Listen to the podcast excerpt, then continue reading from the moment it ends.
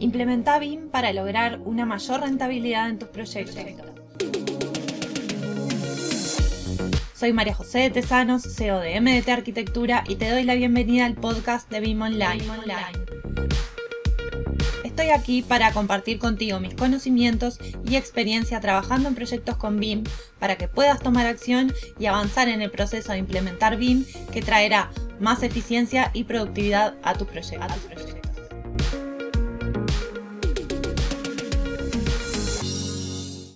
¿Cuál es la principal barrera que te impide avanzar con BIM? ¿Por qué surge esta consulta? Bueno, como ya he comentado en episodios anteriores, lanzamos nuestro programa de implementación BIM, nuestro producto estrella en BIM Online, este acompañamiento de seis meses a profesionales dueños de estudios de arquitectura, de ingeniería, que quieren implementar BIM acompañados, que han destinado tiempo y dinero a procesos de implementación que no les han dado resultados. Entonces, podemos pensar a través de un contenido estructurado en desarrollar determinados ejercicios para ver dónde están parados, cómo tienen que implementarlo y poder implementarlo de forma práctica, no solamente con un proyecto, un proyecto piloto que le llamamos nosotros, sino también poder desarrollar determinados ejercicios que orienten a mejorar los procesos y desarrollar una metodología propia para cada empresa. Por eso creé una masterclass gratuita, un video que podés acceder, te voy a dejar en las notas del episodio, con el mayor error al trabajar con BIM o al querer implementar BIM. Un error que se repite, que les muestro por distintos comentarios que nos han llegado por parte de ustedes, con distintas respuestas a algunas encuestas que hemos hecho, donde el denominador es común, donde las respuestas se repiten y son siempre las mismas. La falta de procesos claros, la falta de objetivos, no saber por dónde comenzar, haber empezado un proceso de implementación pero no obtener los resultados que se esperan, no saber qué tipo de capacitaciones precisa el equipo y cómo se puede mejorar. Este es uno de los grandes errores que vemos que se plantea, el no saber lo que realmente implica trabajar con BIM o implementar BIM, donde no haya experiencia comprobable o los conocimientos suficientes para poder desarrollar un proceso de implementación, pensando que es solamente el manejo de un software y en realidad hay mucho más que eso antes y después de esa formación. Y eso es lo que vemos que, que trae la mayor parte de los inconvenientes. Y esto te lo cuento con casos concretos y prácticos en esta masterclass. Por eso te recomiendo que te sumes. Es un video corto de 25 minutos donde vas a poder ver claramente por qué se presenta este error y cómo podés solventarlo. Este error lleva a que se presenten determinadas barreras al momento de pensar en avanzar con BIM, avanzar con un proceso de implementación, si es que ya comenzaste o si es que no comenzaste y estás ahí parado como que no sabes hacia dónde tenés que dirigirte, qué proceso tenés que hacer, o ya sea que empezaste pero no obtuviste los resultados que esperás y no sabes cómo seguir porque sabes que este proceso de implementación va para más o es mucho más que solamente el manejo de ese software, pero no sabes cómo tenés que seguir. Esta es una de las grandes barreras, empezar y quedarse ahí o no empezar porque no se sabe cómo comenzar. ¿Por qué? Por una falta clara de conocimiento real en lo que realmente es BIM, en lo que realmente implica trabajar con BIM, lo que implica crear procesos y metodologías propias de trabajo para poder desarrollar con un determinado software o con determinadas herramientas digitales. Confusión también, porque lo que ofrece el mercado mayoritariamente son cursos donde juegan con ese concepto y confunden entre que BIM y Revit es lo mismo o que BIM y visualización o renders es lo mismo. Eso termina generando una frustración en la mayor parte de los profesionales que acceden a eso que es lo que ofrece el mercado. Pero ¿por qué el mercado ofrece eso? Y el mercado ofrece eso principalmente, entiendo yo, por la falta de experiencia, porque quienes imparten esos cursos son institutos que ponen a disposición profesionales para dar esos cursos que no tienen la suficiente experiencia en haber implementado BIM en una empresa, por ejemplo o saber la implicancia que tiene un proceso de implementación más allá de la herramienta.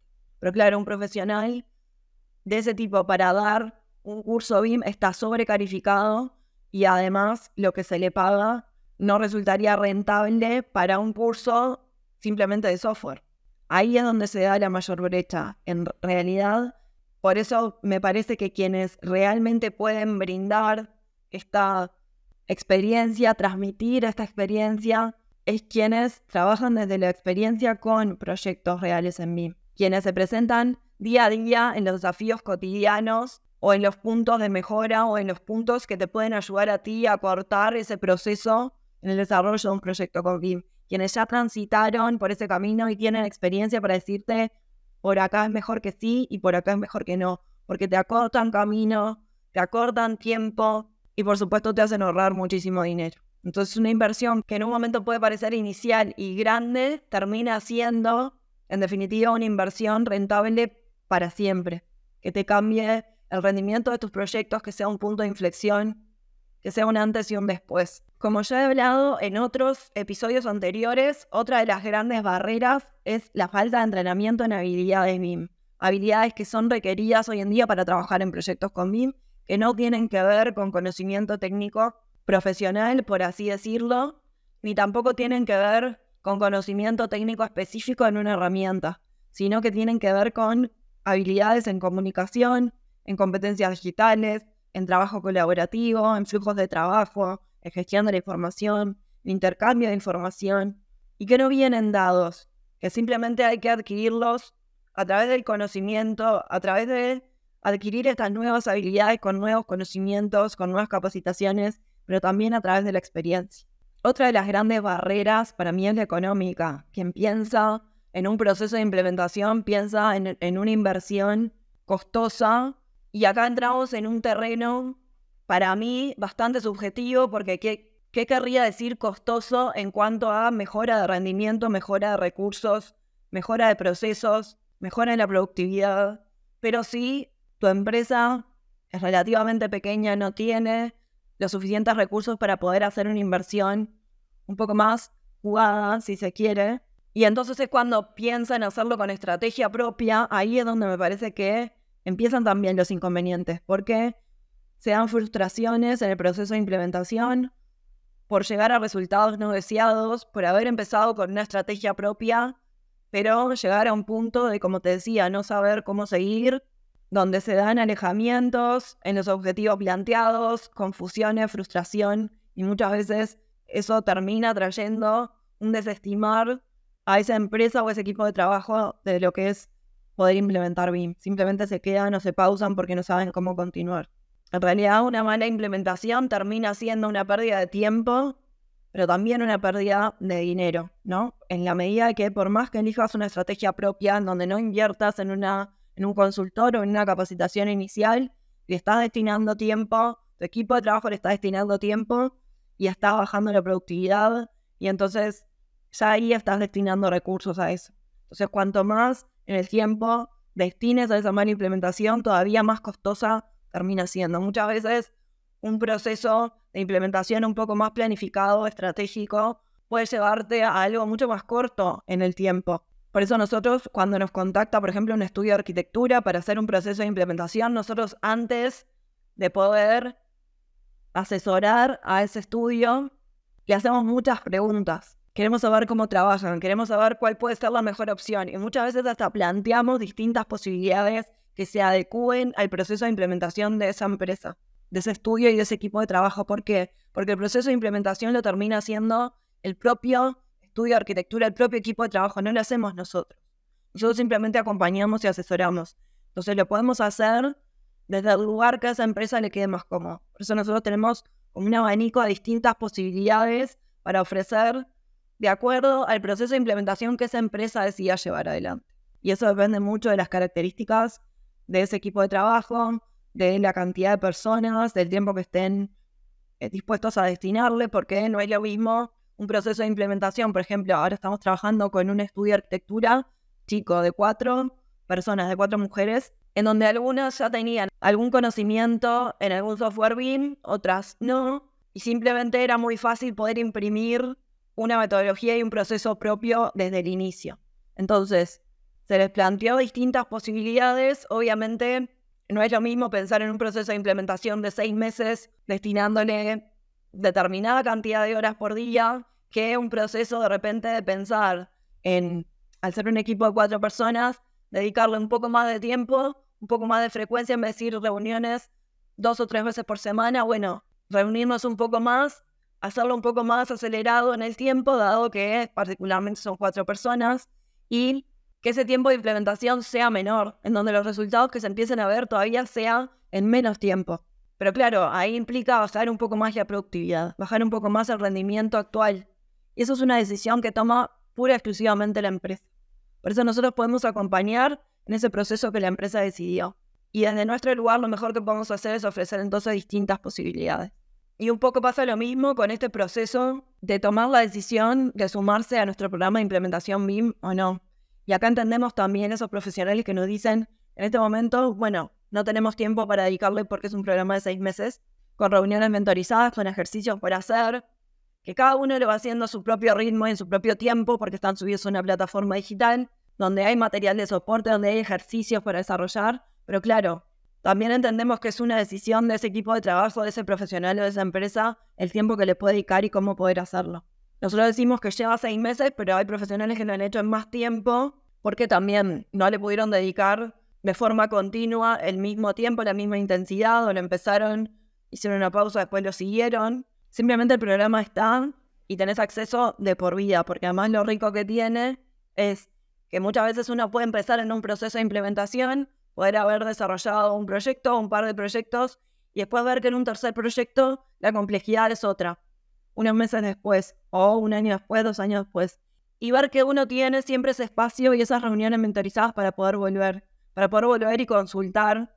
Me surgió este desafío, ¿cómo lo puedo plantear? ¿Cómo lo puedo mejorar? ¿Cómo puedo mejorar este proceso? Y bueno, justamente lo rico que tiene no solamente esas reuniones mentorizadas de acompañamiento y de guía constante, sino también estar involucrado en una comunidad de profesionales que te pueda asesorar. Que simplemente mirándonos unos a otros, muchas veces se aprende mucho más que simplemente asesorándose con un consultor o un profesional en particular. El pertenecer a una comunidad y saber que hay muchos profesionales en la misma situación me parece que tiene algo mucho más rico todavía. Y bueno, después te podría hablar de otras barreras también que impiden avanzar en un proceso de implementación con BIM, como la falta de colaboración, las faltas de comunicaciones o el liderazgo débil, son tres habilidades que son necesarias hoy en día, que muchas veces no se tienen en cuenta y que terminan llevando también a procesos de desentendimiento, de frustración y de no trabajar con BIM en el mayor beneficio o en el mayor potencial que ofrece que justamente se intercambie ese trabajo colaborativo.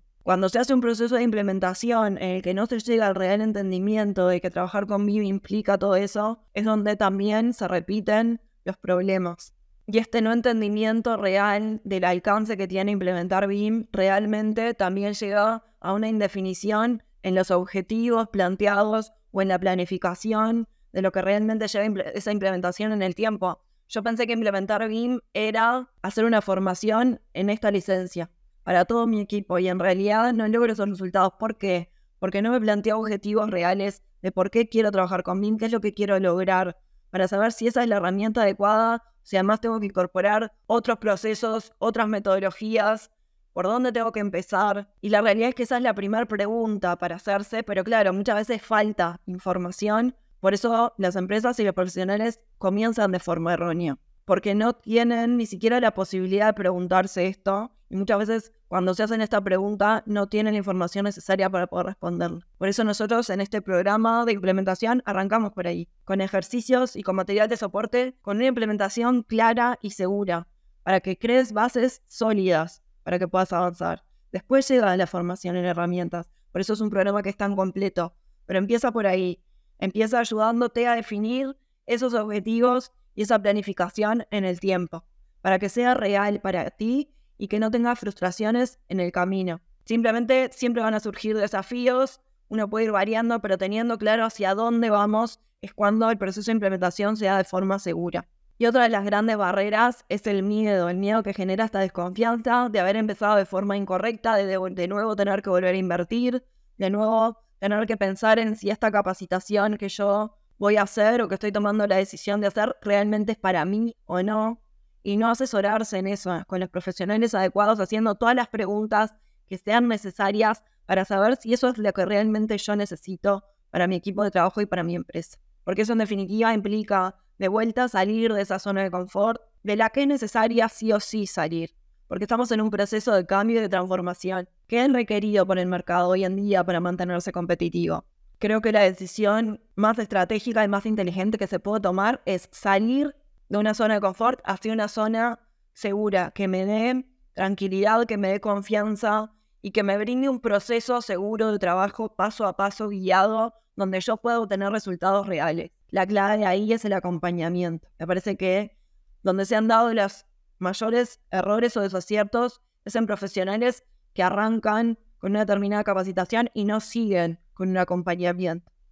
Este proceso de transformación digital es complejo, necesita sí o sí acompañarse de otros profesionales, acompañarse de personas, de profesionales que ya transitaron por ese camino y que te pueden ayudar. La decisión está en ti, en cómo enfrentar estos desafíos, cómo enfrentar esta transformación digital. Así que si te interesa saber más de este programa, te voy a dejar en las notas del episodio toda la información para que puedas implementar BIM de forma segura, confiable y certera. Y hasta aquí el episodio de hoy. No te olvides de suscribirte para recibir más contenido de BIM. Te espero en el próximo episodio con más proyectos, más experiencias compartidas y mucho más BIM Online.